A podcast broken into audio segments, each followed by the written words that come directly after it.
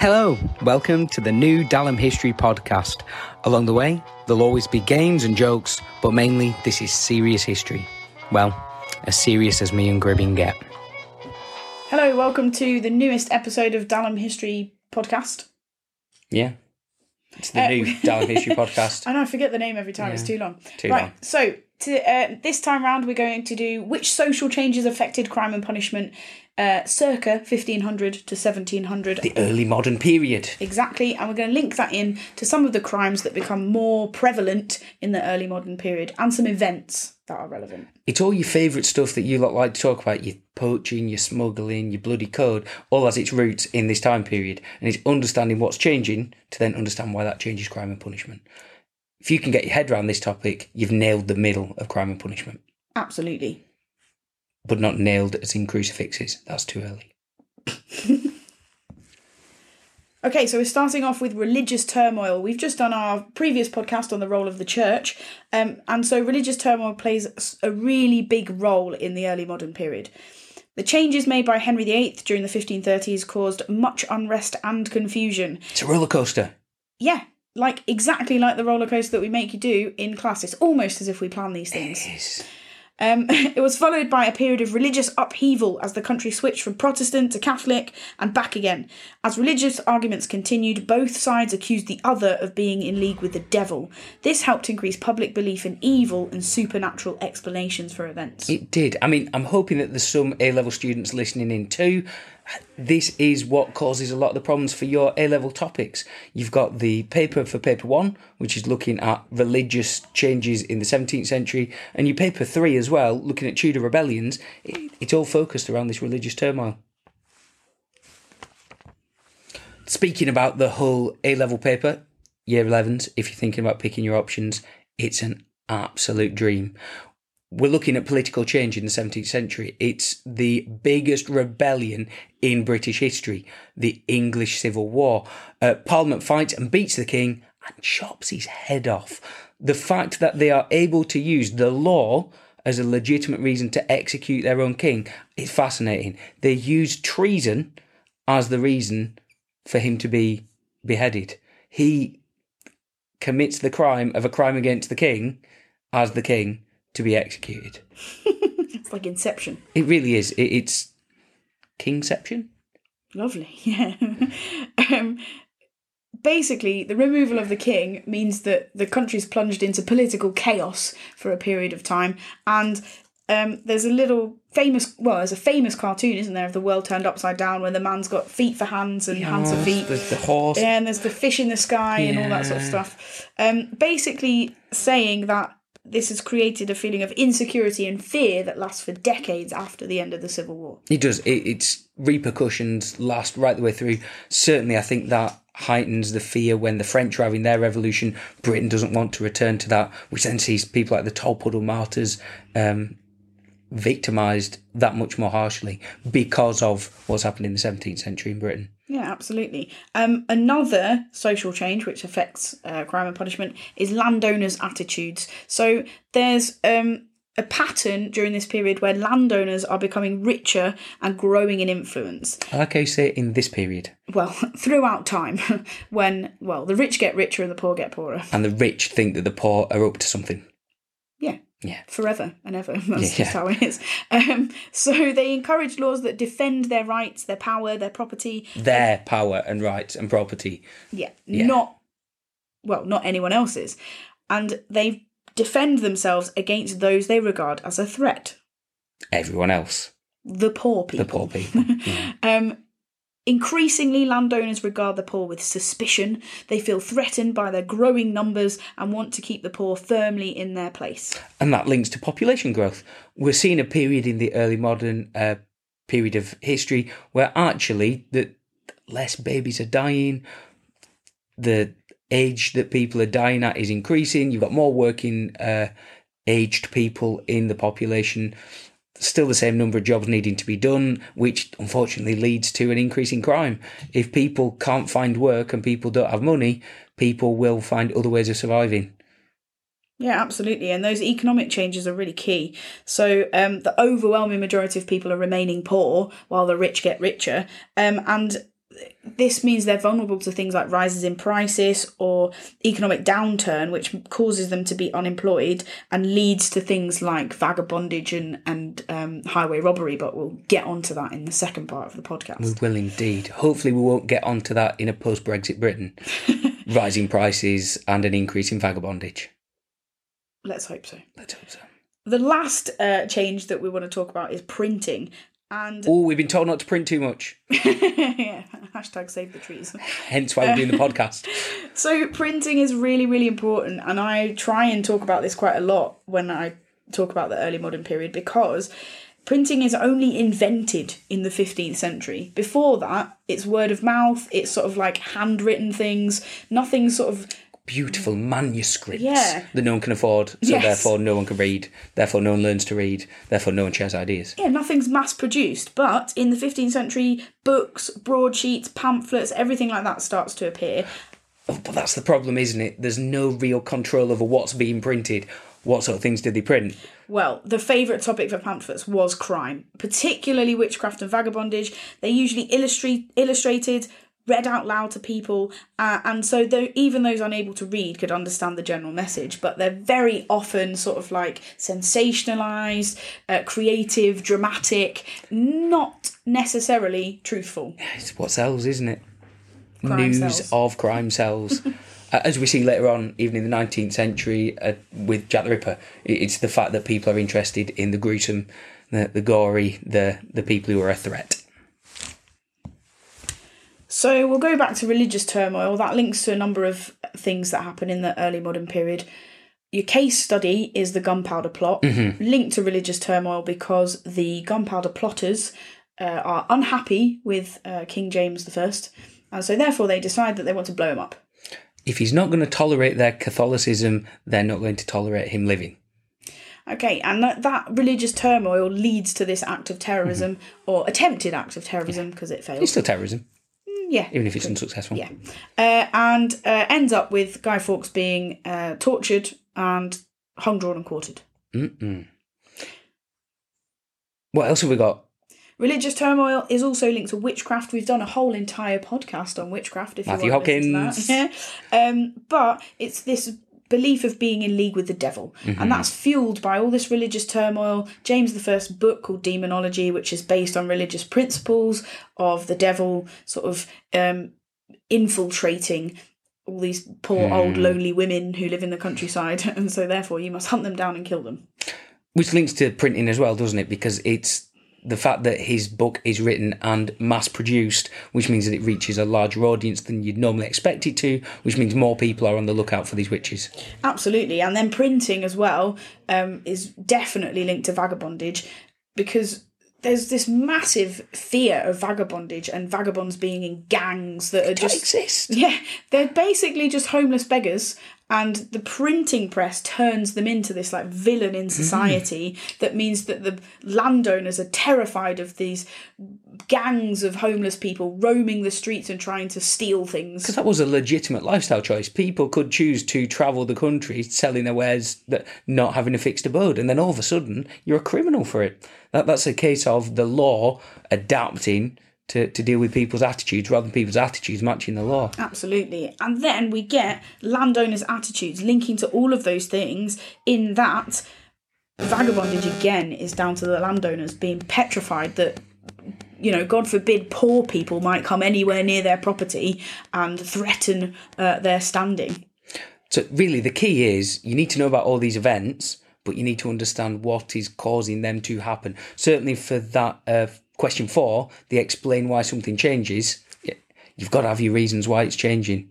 Absolutely. I mean, you've also got your political changes, which links into talking about the Civil War. When all those soldiers come back from the Civil War and they've got nowhere to go, nothing to do. Well, Well, they've got a weapon. well, yes, You've got a weapon and no job. What do you decide to do? highway robbery. Exactly. You're trained to use a pistol. You might as well point it at wealthy people. It all keeps going round.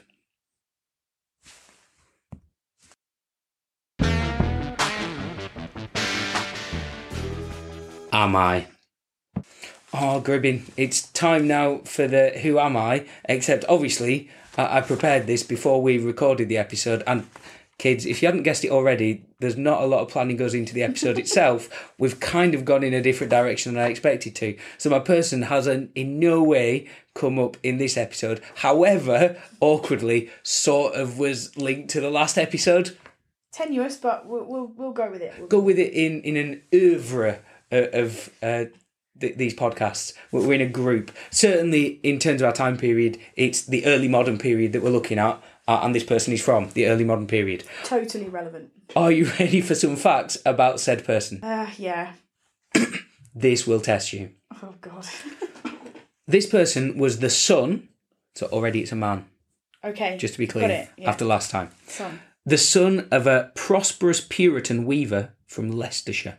Okay. They were apprenticed to a shoema- shoemaker in about 1635 when they were 11 years old. Is it a Cromwell? It's not Cromwell, but you are in the right time period. Okay.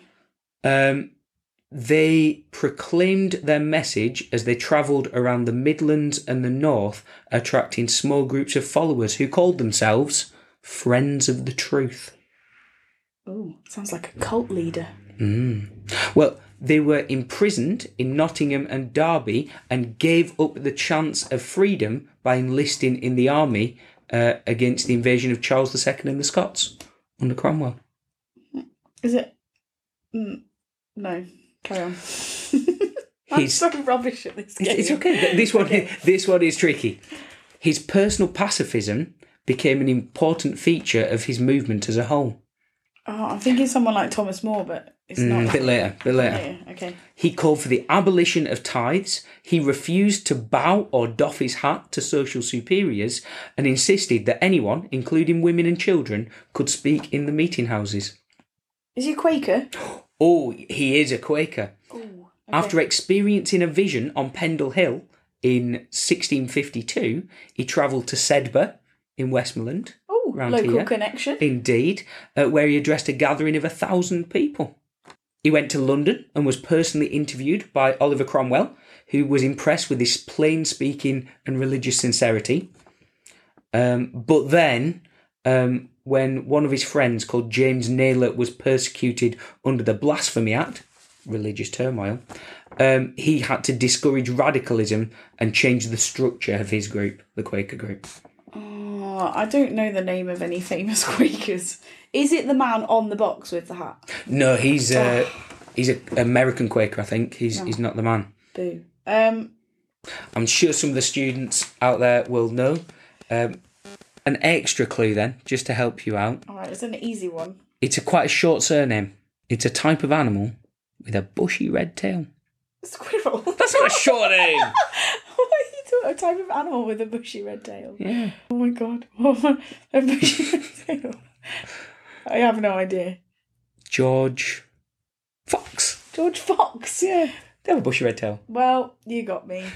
George Fox, linked to so many of our topics religion, Cromwell, local area, a name worth remembering. Certainly, if you're wanting to talk about somebody who was looking to make religious changes, which was the last topic. But never mind.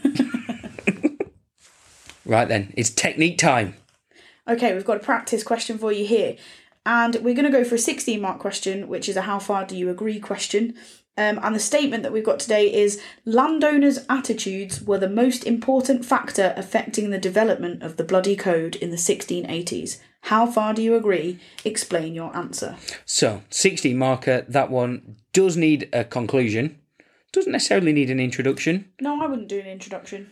The only time I do an introduction is if I was looking to frame the factors that I was doing. If I was messing with criteria for judgment, we'll talk about that in another episode.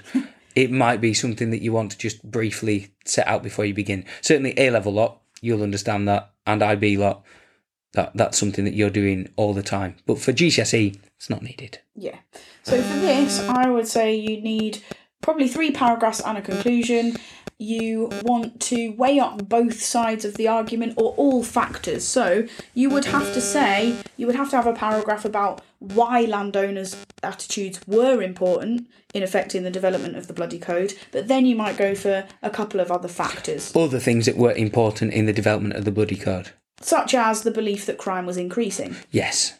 Um, or religious attitudes, linking back to our last episode, uh, and the fact that people were looking to, to punish sinners and the, the wanting to dissuade people from committing crime to make sure that they go to heaven. Absolutely. So, how you'd approach this question, you need to give um, a varied selection of arguments. So, you would start off by saying, um, landowners' attitudes were important in developing the Bloody Code because at the time landowners were increasingly worried about the threat to their own property, land, personal belongings from um, the poorer people in society. So, therefore, those richer people took the uh, standing that they needed to tackle this through developing harsher punishments, such as the Bloody Code.